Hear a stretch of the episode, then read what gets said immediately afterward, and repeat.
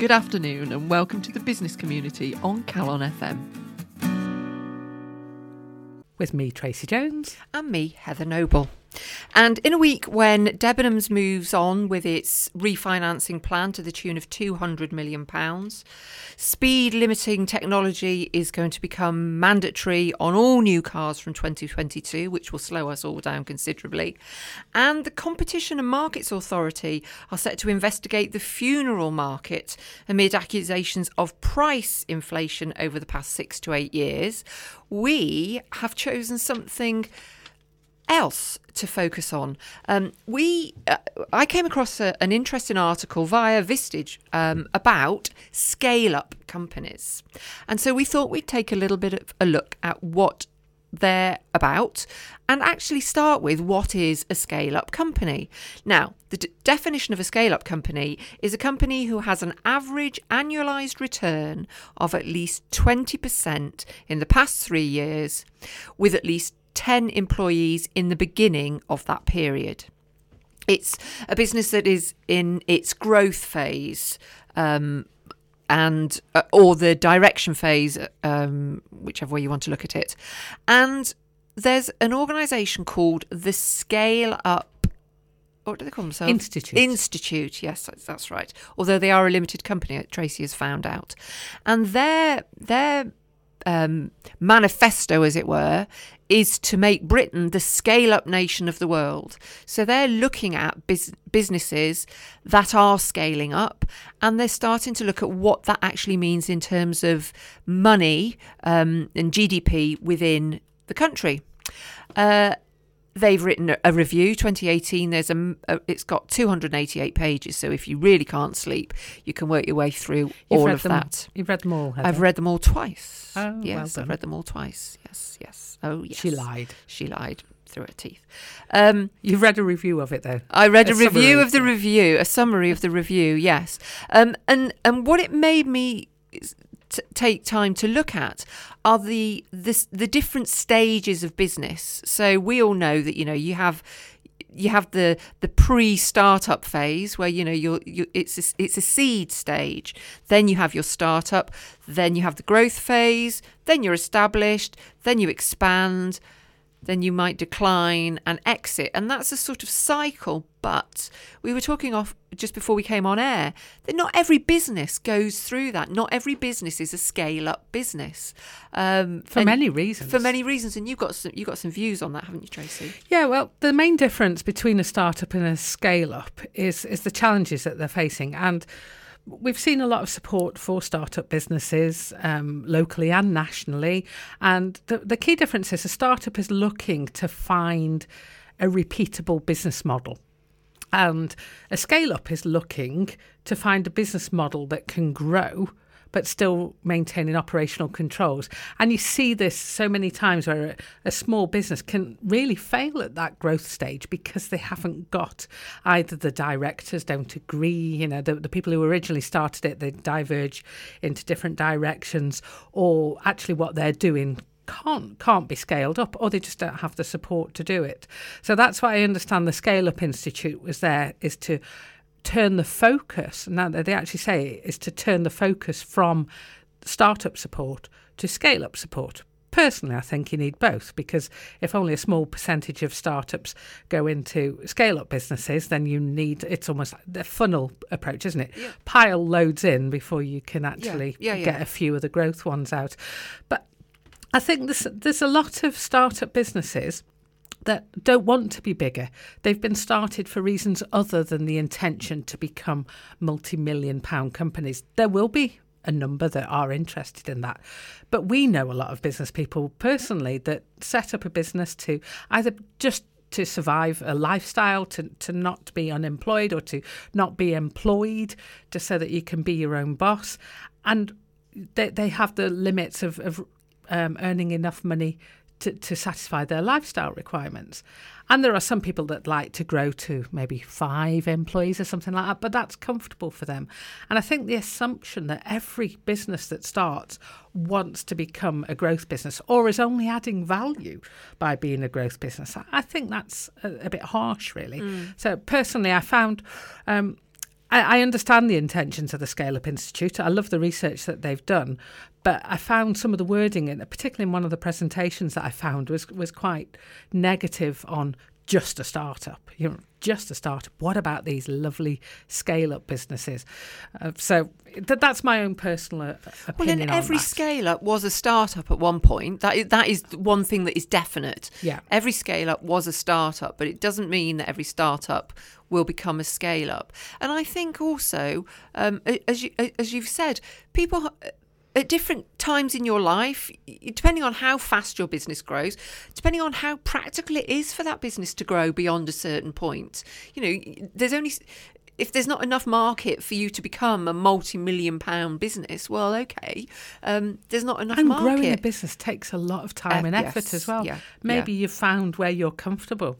I suppose the reason, the thing that got my hack was, I suppose I found a presentation by. Um, the, one of the founders of the Startup Institute, Sherry Coutu, and a number of the um, the headlines on the slides were startups do not contribute to national output in big capital letters in green at the top. Just 1% of sales of more than 1 million pounds 6 years after they start. Yeah. Okay, but you're not telling me they're not contributing to society by you know the services that they're offering, the products that they're selling, the sheer fact that they're employing at least one person.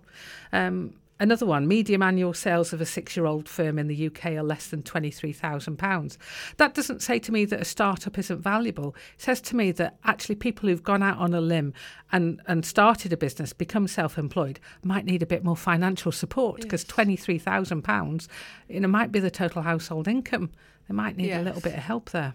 Yeah, I mean, one of the things that the report talks about is um, the number of growth hubs that are around the country, which are, again, that they're they're they're looking to support startups and move them into the scale up um, area of their business if it's appropriate. And that is, they say that the UK is home to around 35,000 scale ups. And the best bit of the whole website for me, um, and, and, the bit and, where, and the bit where I lost, I lost myself a little bit was when I was looking at um, the business search part of the yeah, website. excellent, isn't it? Which you can put in your postcode. Um, or any postcode or any county, um, and it will give you details of scale up businesses in that area. And it, you know, if you if you just when look, you say details, it tells you when it was incorporated, the type yeah. of company, turnover. Turnover growth, growth, and employee count. Yeah, and I think the employee count is often a really interesting one when you look at the growth.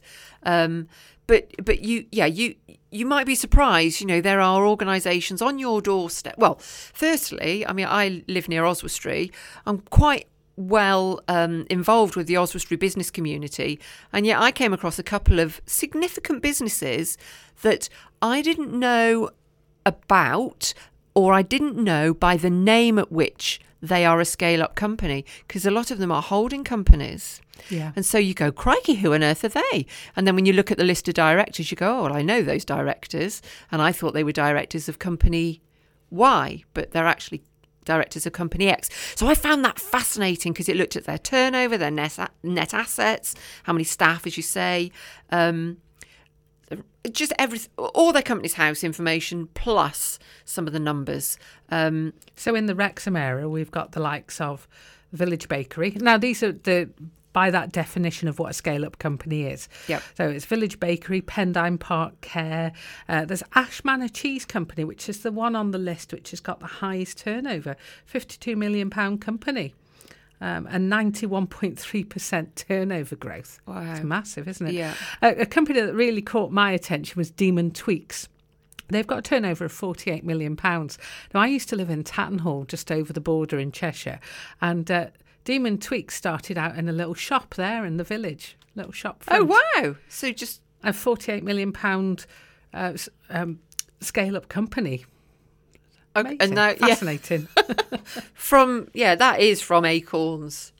Um, little acorns. I did a bit more research as well because uh, having read that the Startup Institute was a limited company, I, I quickly went on to Companies House. So there are 11 current officers, but only three employees in 2017 So um, the the directors aren't, aren't actually employees, or some of not all of them are, because there are eleven.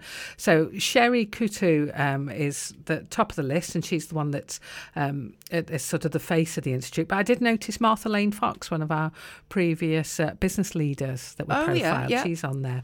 And in 2017, they had turnover of just under four hundred thousand pounds and had made a loss of eighty six thousand pounds. Gosh. Okay, what I mean that's those stats are really interesting. Where I think this is really powerful for small businesses um, or businesses who want to become scale up businesses, if these are scale up businesses and there is a directory of them, one would expect that they are expanding and growing. Therefore, they may have a need for the services that you offer as an organisation. And the good thing about the Scale Up Institute is they are encouraging companies to support Yeah. scale up businesses Yeah. as well. So that's why they wanted to make the list public, is so that people could go, oh, that, that business is, is trying hard to grow. Let, let's support them. Yes, yeah, and I think that so in terms of um, in, in terms of our, our listeners, it's well worth, if nothing else, it's well worth a look to see who is scaling up in your local area and think about what you might be able to do to support them. Now, news and events from um, around Wrexham and the UK, and um, stuff that we found that I well that I found that looks quite interesting. I don't know if you think yours is interesting, Heather. Can I speak for both of us? I think you can. Okay, then. So, the first thing, not everybody will think this is interesting, but it is at least topical. So, from Monday, the 1st of April, which is next Monday, most businesses above the VAT threshold will need to keep their records digitally and submit their VAT return using the MTD, Making Tax Digital Compatible software. So, accountants and anybody who's responsible for your VAT will already know the consequences of MTD. If you don't know, then you've had your head in the sand. So, listen up. If you're already using software, you'll need to make sure it's MTD compatible. Not all soft account software is, so please do check. And then sign up for the new service and authorize your software for MTD. If you're not using an accountant or don't currently use software, you still need to sign up. There's lots of information available to help you to prepare and there's lots of information about what you need to do to make sure that you're compliant. If if you do have an accountant, talk to them. They should have already dealt with this for you if you were listening to them. That is. Now the gov.uk web pages provide information on a wide variety of products, including free software for businesses who have got quite straightforward tax affairs, and they can also advise on sophisticated paid for solutions. And reading the press release from it. HM Revenue and Customs this week, they've said that they recognise that businesses will require time to become familiar with the new requirements. And during the first year, they will not issue filing or record keeping penalties where businesses, and this is key, are doing their best to comply with MTD. So if you genuinely make a mistake, they'll be lenient. If you're just ignoring it, I'm sure they won't. They say that sanctions, sanctions will remain possible in cases of deliberate non compliance and in order to safeguard VAT revenue. No business will be forced to go digital for their VAT returns if they are unable to, not just if you don't want to. and anyone who is already exempt from online filing of VAT will remain so under MTD.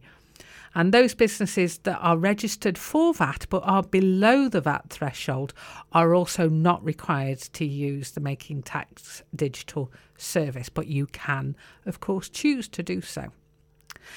Then a report caught my eye. It was published on Monday and it was um, called Which Occupations Are at Highest Risk of Being Automated? Of course, it's from one of my favourite websites, the Office for National Statistics, who do absolutely fabulous reviews of some of the data so you don't just have to plunge into the figures. And potential automation of occupations, they say, will have an impact on the labour market in the future around one and a half million jobs in England. So they're only talking about England with these stats, but they say uh, the studies that they've done are on England, and 1.5 million jobs are at high risk of some of their duties and tasks being automated. The ONS has analysed the jobs of 20 million people in England, hence why they're only talking about England here, in 2017 and found that 7.4% are, are at high risk of automation. Now, answering that question of who and which occupations, women and young people who's, who work part time are most likely to work in the roles that are at high risk of automation. And there are three occupations with the highest probability of automation. They're waiters and waitresses, shelf fillers, and elementary sales occupations, all of which are deemed as low skilled or routine. They also highlighted three occupations at the lowest risk of automation which are medical practitioners, higher education teaching professionals, and senior professionals of educational establishments. And these occupations are all considered high skilled. Don't blame me for those definitions, that's come from the ONS. Um, their analysis shows that 70.2% of the roles at high risk of automation are currently held by women. In addition, people aged 20 to 24 years are most likely to be at risk of having their job automated when compared with other groups. If you're interested in reading that, go to the ONS website and look at their recent publication list. What, You're what? frowning at because me because I can't understand the um, the shelf filling role yeah. becoming. I've not automated. seen many robots doing that. Yeah, I, I can't. I understand the waitress. You know, like in a McDonald's now, you can order off a screen, can't you? Rather than yeah, and and, and in supermarkets, the the cashiers' jobs are they're automated, aren't they? So you have one person helping eight people. Yes, yeah. But deal with that machine the, that goes. But if please if, remove your item from the bagging there's area. unexpected item in the bagging area. yes, but if but if a box of tea bags needs to be put on the shelf, I don't, I don't really know how that's going to work. I don't know. Uh, let's hope it never does. Okay, right. So I have some events for you. Uh, Thursday, the 11th of April. This is in London. Um, it's priced between 140 and 200 pounds. It's leadership in a day. Um, it it gives you seven skills you need to lead. Um, they are resilience, influence, vision, creative thinking, uh, confident communication, and looking at um, values and brand. Um, it looks like a good. Um, it looks like a good session, uh, and that I thought you might be interested in. Then I move on to something a little bit different. Um, you know how much we like TED Talks. This is a TEDx event on the 3rd of May, again in London. Um, it's a paid event. Uh, it runs from 9 till 6 at the Royal Geographical Society in Kensington and it um, covers the um, it's being run by London Business School and it starts to look at um, order and chaos in the world of business, um, which I just I just thought was would probably have some really interesting speakers in there. Um, they're not declaring who they are yet, but but there's I think it will be varied and of interest. And then finally, um, a full day conference taking place on the 23rd of May. It is free. It is um, slightly closer to home. It's in Manchester, and this is uh, a full day around anybody who sells on Amazon. Um, so they are calling it. Let me just get the accurate title for you. They're calling it Amafest. Amafest. I don't know why. and it's a full day conference for Amazon sellers. Who's it organised by? It's organised by Online Seller UK. Uh, so this will be for people of whether whether you're selling bulk, whether you're selling small items, whether you're thinking of selling on Amazon, and whether you're looking at making that transition from um, full, your own fulfillment to use in their fulfillment. Uh, so I think it, um, I think it, it looks like a good one. Networking opportunities and also ways to promote your Amazon shop. So, um, so that's what I've got for you, Tracy. Well, all sounds very interesting. I'd like to go to them all. Our book this week is one from a series of books by FT Publishing, Financial Times Publishing, and um, it's it, it's quite interesting in that I've taken a look at it as a bit of a a layperson when it comes to the finances. I know I know I know enough about finances for um, basic everyday business um, requirements, but beyond that, I need to use my accountant. Whereas Tracy, across the other side of the desk, is all over the accountant's side of it as well. So it's it's Well, interesting. it wasn't aimed at me, this book. No, that's the yes, and and in fact we had a conversation via messenger, I think, where you said I love this book, which probably means that you'll hate it. um, I don't hate it. Uh, it's not my kind of thing. I mean, my the first thing I do when I get a book is I pick it up and I scan through it, and I'm like, oh, there aren't any pictures in this. there aren't any diagrams. There are flowcharts. Not really, not really. I like, I do like a bit of a visual um, to help me get There's my head no around pictures stuff. of pigs. There's no pictures of pigs, unlike last last week's book. But I'll tell you what I do like about it. It's called The Finance Book. It's by Stuart Warner and Si Hussain, and it's apparently it's essential reading for any non-finance professional. It's easy to read and practical.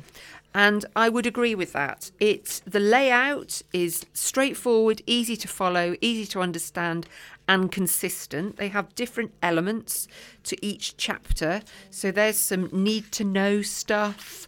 Um, there's in practice. When is this important? Um, it, so it it, it um, you know nice to know. So it, it holds your hand. The flow of the book is brilliant in that it starts off with you know finance systems you know what you need to have in place? And it goes right the way through to valuing a business for sale um, and and beyond really uh, which again it works you work through it gently um, which i quite liked. Uh, then I there were a couple of chapters that stood out for me.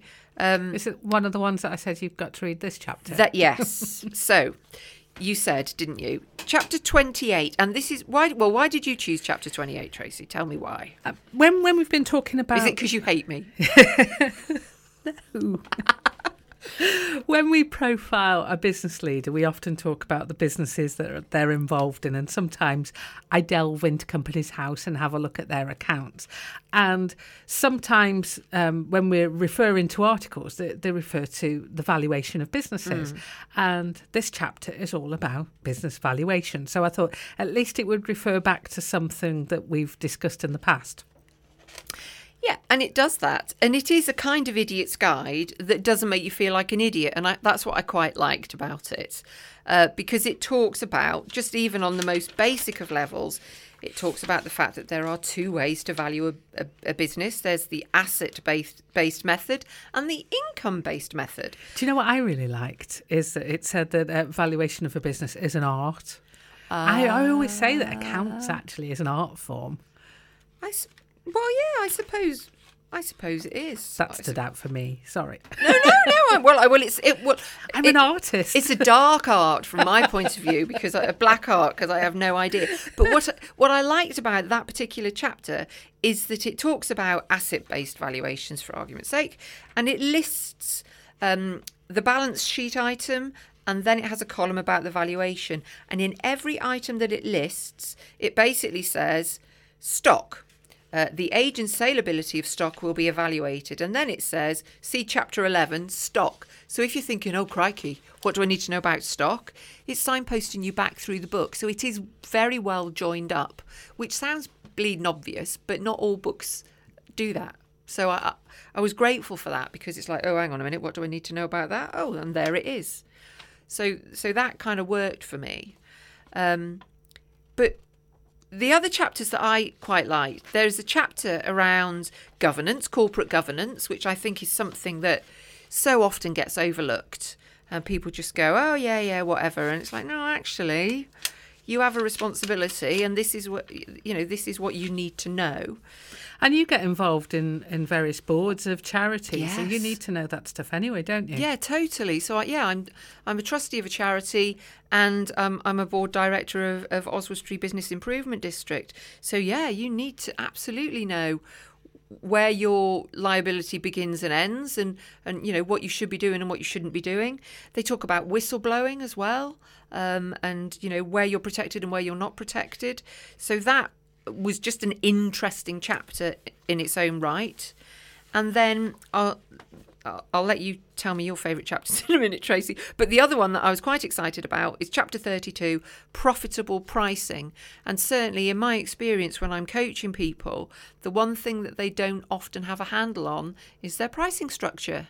And although this is chapter 32, it, I kind of feel it should almost be further towards the beginning of the book because if you get your pricing structure wrong uh, and you start discounting things thinking that that's the right thing to do as we uh, you know as many of us know, you know, every pound that you discount okay there's a knock on as to how much money you need to generate to replace that um, so those are the ones that, that really resonated with me you love this book. What's I, li- I, liked it. Um, it's not aimed at me, like I say. Uh, it's not aimed at accountants. It underlines that in many, many places in the book. However, I have experience of writing and delivering programs for non-finance professionals uh-huh. myself, so I, I, could sort of see, oh, that that's a useful way of putting something, and it, and it is explained in a way that I would explain these things. So I would highly recommend this book.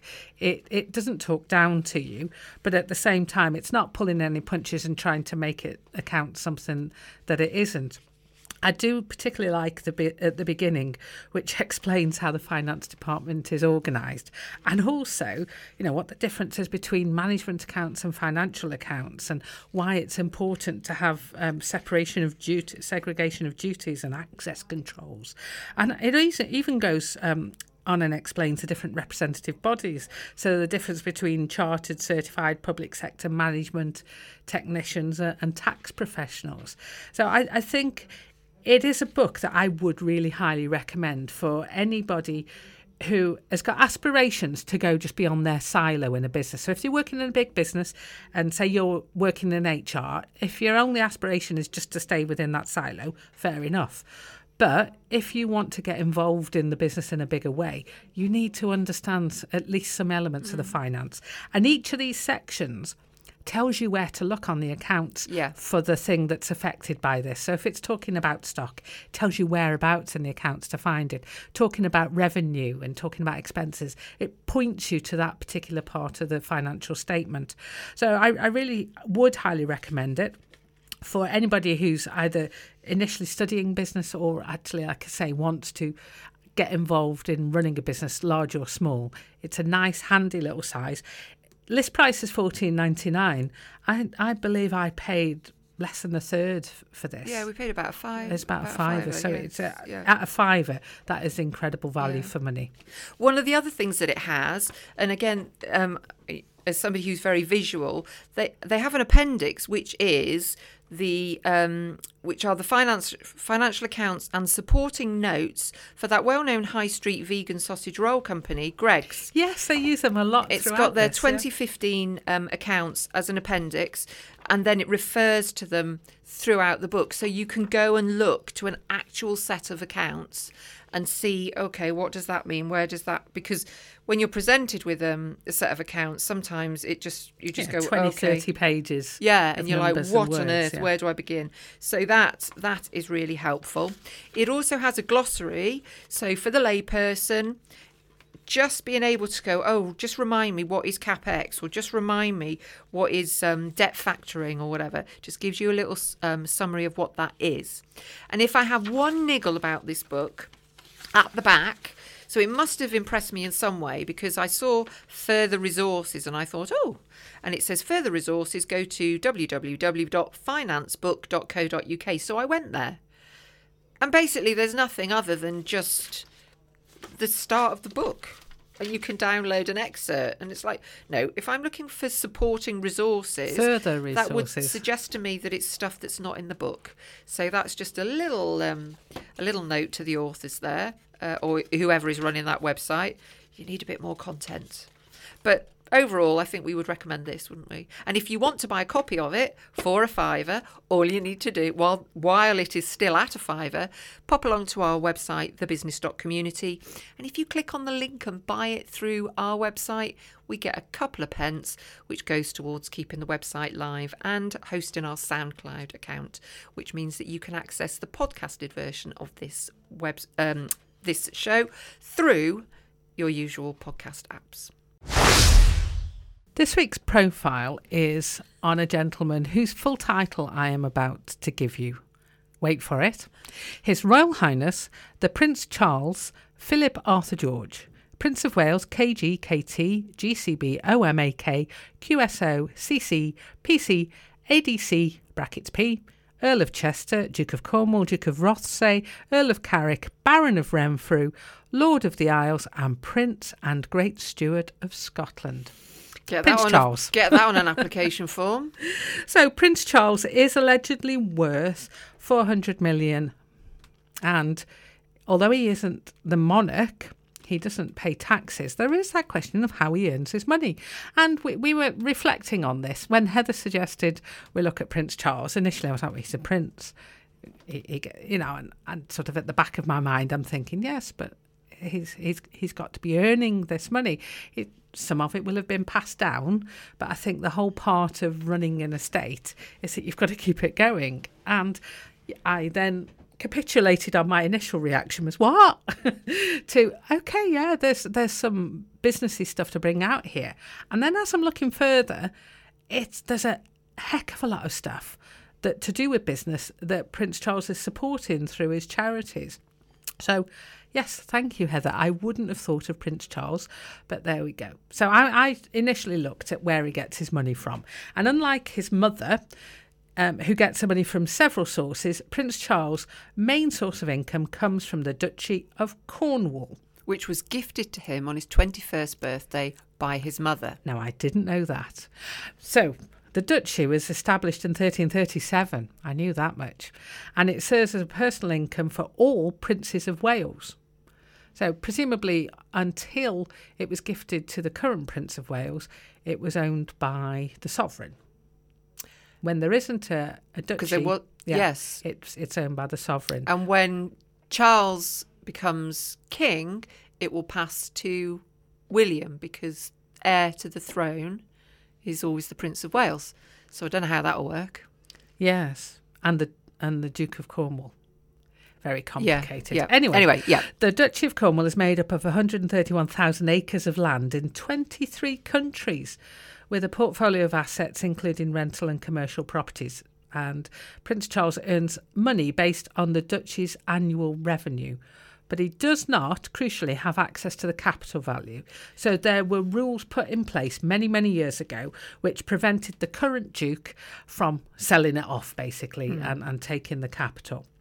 According to reports, Prince Charles earned 20, 28.6 million dollars. It says here um, from last year from the Duchy of Cornwall, and the money earned from the duchy goes to help. Um, Obviously, fund his lifestyle and his public, charitable, and private activities, and also those of his children, Prince William, Prince Harry, and their families. At the moment, contrary to popular belief perhaps, Prince Charles does not earn any money from the sovereign grant. Um, the cost of most of his royal tours is covered through these funds because he's doing them um, in place of the Queen, in place of the sovereign. Um, and also, when he does ascend to the throne, he will get some new assets and funds. So, like Queen Elizabeth, Prince Charles will one day earn personal income from the Duchy of Lancaster as well. And on top of that, he will inherit money from his mother and father, and the two of those individually have a portfolio of stock investments, as well as Balmoral, Scotland, uh, Balmoral Castle in Scotland, and Sandringham Estate in England. So, Heather, you set me off down this track. I found it absolutely fascinating. Did you instantly regret your choice when you started searching, or did you find it interesting too? I found it interesting. the The reason why I'd suggested him was um, because I, in very simplistic terms, I thought, well, Duchy Organics, um, the Duchy Estate, Highgrove House, um, they all are businesses. They all generate money. So if they're selling organic product, I know that Waitrose um, own that brand now, but it's a sort of joint. So it, it's obviously it's his it's his brand, but they own um, the business side the of it. exclusive rights to There we manufacture, go. distribute, and sell. There we go. Yeah. That's that's the official terminology. So I was thinking, well, so how does all of this work? So, like an idiot, the first thing I do is go to Companies House and try and find out who are the directors of these various entities. And of course, Prince Charles's name is never going to appear, is it? Because he, it, but his trust, the his charitable foundation is connected. So. M- what I don't know enough about is how money is routed through all of these different organisations, which ultimately then feed into the Prince's Charitable Foundation, which then is used to support all different types of charities and businesses, etc., etc. So it so it it wasn't what I thought it was going to be, but but it was interesting. And there's you know there are some really interesting stories about um, property that he has. Um, there was an article about how. Um, at Highgrove, I think it was, or on the Duchy estate, um, he was planting trees which he claimed he owned, which were being grown on the estate. He was then selling the trees to the estate because he was saying, Well, I personally own the tree, therefore I can sell that tree to the estate. Um, and, and in fact, there, there was an investigation into whether he was using some sort of loophole or not um, to Transfer pricing suddenly springs to mind. Yes. Oh, I don't know. Yeah, it's all a bit it's all a bit complicated. But Yeah. on the Duchy of Cornwall um, website, they do print um, their financial statements. Yep. Um, and if you if you like a good financial statement, then you can read your way through these um, to see, you know, the mechanics of how it all works. So, from the Duchy website, I did read that um, the Duke, that's Prince Charles, is actively enro- involved in running uh, the Duchy, and his philosophy is to improve the estate and pass it on to future Dukes in a stronger and better condition. And the Prince of Wales takes a long term stewardship approach and has proved that environmental and agricultural best practice are compatible with a sound financial return. So, you read the accounts, did you, Heather? No, I didn't read them. I just saw that Oh. you could. that oh, you could if you wanted to. I should have got my finance book, but I bet you did. Well, the Duchy's accounts are audited, and they do actually, because of all of these laws to protect the estate for future generations, they go to the Treasury and they're placed before the House of Commons and the House of Lords uh, in order to fulfil the statutory requirements. And the Prince of Wales does publish details of his income on his own website, which is princeofwales.gov.uk. So I read the annual review um, for last year it describes the work that they do, the income and expenditure. And um, in 2017 2018 year, income for the duchy was 21.7 million pounds. And that was by far the largest. It, there was um, 1.2 million from Sovereign Grant, which covers areas where I said before, where he's, he's asking to visit on behalf of either the sovereign or the government, and um, and half a million pounds from government departments, and make, made a cash surplus of 388,000 pounds in that year. Wow. So it, it was interesting. I mean, I, I didn't delve any deeper than just looking at the headline figures, but you can see all of the details to do with his accounts, which is why I thought, actually, in a way, of all the people we've profiled, that there was a lot more available here because a lot of it is on public record. Yeah, uh, in that regard, you're absolutely right. And as part of um, the report, they they go into the bit that I'm most interested in is the way that um, they treat their employees. So they do an employee survey, um, 87% response rate. Um, they launched uh, a, a management development program and flexi time, and then it talks about what the staff view as our strengths, and then where they tell us we can improve. And they've published those as well. So um, we have room to improve support of self development opportunities and leadership and management capabilities. And there you go. They've launched their management development program. So it would appear um, that they they listen to the feedback. Uh, and I, I think that's you know qu- not many organisations print that sort of information um, for all and sundry to see. So I thought that was quite good. Yeah. And we've mentioned um, the Prince's Trust several times on the show. Mm. I'm a, a, volunteer business mentor with the Trust and have been for many years, and it is a great organisation. But I thought I'd mention some of the other um, organisations that he's a, a founding patron of. So Prime Cymru is a registered charity and based in Wales, and it's dedicated to providing practical support to people aged 50 and over who want to become and remain economically active. Then there's one I hadn't heard of. Turquoise Mountain oh. was established in 2006 by the Prince of Wales to invest in historic areas and traditional crafts to provide job skills and a renewed sense of pride. And it's created sustainable urban regeneration that hosts the revival of artisan industries. And actually, they're working in Afghanistan, Myanmar, Saudi Arabia, and Jordan. And then back to one that I have heard of, and we have again mentioned on the show before, which is Business in the Community, which is a business led membership organisation dedicated to responsible business. And uh, just to, just, just because I can say this, for the last 10 to 12 years, I have actually had a Christmas card from the Prince of Wales. Wow! Because of the work I do with the Prince's Trust. And didn't you get to go to a garden party? I did, yeah. That was very good fun. Was that a couple of years ago? I it think? was, yeah. yeah, yeah. we're, we're, we're, heading back into the past now, but yes, I did. So um, the the stuff that um, he puts his name to. So Prince Charles doesn't give money to these charities. He does obviously um, he is involved in it in some way, but he's not the main funder of these charities. It's him founding them, put his name to them, putting the ethos in there, and actually being the face of these charities, um, which, which, I think is really commendable. There is an awful lot more that he does, and if you go and have a look on the website, you'll find out uh, more about the charities and organisations that he funds. Heather, did you have a quote? Well, I struggled with a business related quote, uh, and I think whatever you think of the royal family, whatever you think of Prince Charles as an individual, you know, he he is a human being. Um, and his the quote I've got is all the time I feel I must justify my existence, which is quite a sad thing, I think. That is a little sad.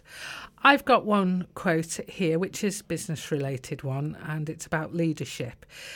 Um, he's quoted as saying, "Great leaders demonstrate focus, dynamism, and sometimes dogged persistence, and the unique ability to drive forward the agendas about which they are passionate, while also, crucially, bringing others with them.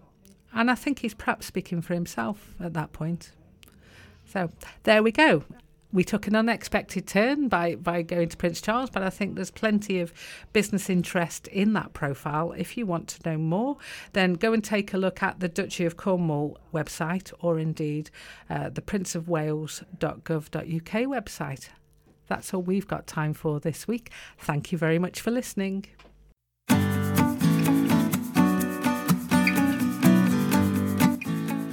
You've been listening to The Business Community with me, Heather Noble. And me, Tracy Jones. Join us next week for more news, views, and reviews from the world of business.